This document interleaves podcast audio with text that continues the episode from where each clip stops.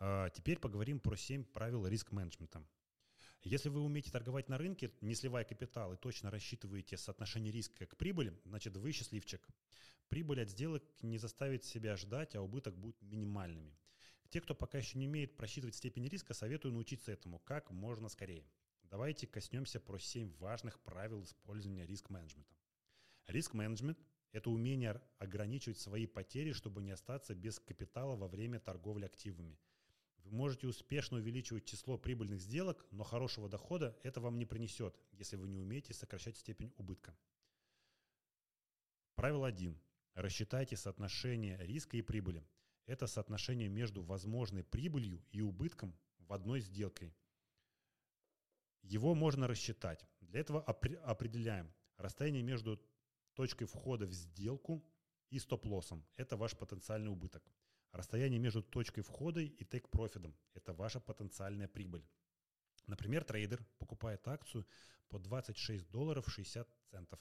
Он выставляет приказ на, э, точнее, выставляет стоп-лосс на уровне 26 долларов 50 центов и take-profit на уровне 26 долларов 85 центов. Знаете значение, без проблем рассчитываем риск. То есть 26,60 минус 26,50 это 10 центов. Это, наша, это, это наш потенциальный убыток. А также рассчитываем потенциальную прибыль. 26,85 минус 26,10 получается 25 центов. Это получается наша потенциальная прибыль. Теперь э, нам, нужно, нам надо сравнить показатели риска и прибыли. Мы 10 центов делим на 25, получается 0,4. Теперь смотрите. Если коэффициент меньше одного, потенциал прибыли превращает риск. То, точнее, потенциал прибыли превышает риск. Если показатель больше одного, риск больше, чем прибыль. В данном случае потенциал прибыли выше, и сделку можно совершать. Правило номер два. Определите время удержания позиции. Удержание сделки напрямую связано с соотношением прибыли и риска. Самая большая проблема трейдеров Ранняя фиксация прибыли. Многие опасаются, что цена развернется и все попытки заработать на росте провалятся. Поэтому, выбирая широкую цель, не забывайте вносить в нее поправки при изменении ситуации на рынке. И тут важно не забывать об, об эмоциональной стабильности. Положительные и отрицательные эмоции часто мешают поступать правильно. Правило 3.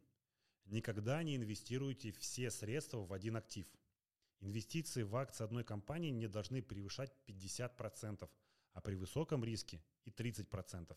Новичкам рекомендуется, собственно говоря, э, входить в акции компании не больше, чем 10%. И не забываем про поговорку «не клади яйца все в одну корзину».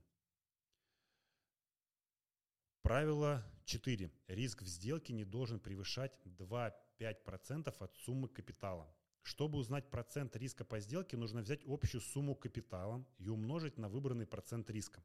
Например, выбранная доля риска 5%. При капитале 100 тысяч рублей составляет 5 тысяч рублей. То есть максимальная потеря при сделке не должна превышать 5 тысяч рублей. Правило номер 5. Сбалансированный портфель.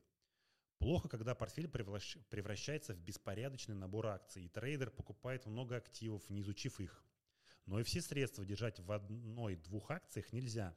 Новичкам лучше начать с вложения в 3-5 активов, разделить в портфеле равные доли между акциями надежных компаний, облигациями и фондами. По мере появления опыта можно увеличивать количество акций в портфеле, но вы должны четко понимать, для чего вы это делаете и какую потенциальную прибыль несут вложения.